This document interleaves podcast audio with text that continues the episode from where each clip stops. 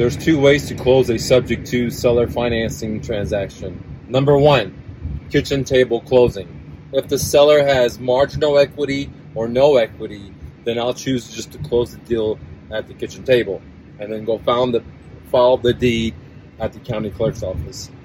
The second way to close a deal is at a title company or at an attorney's office. And I will go that option if the seller has a lot of equity.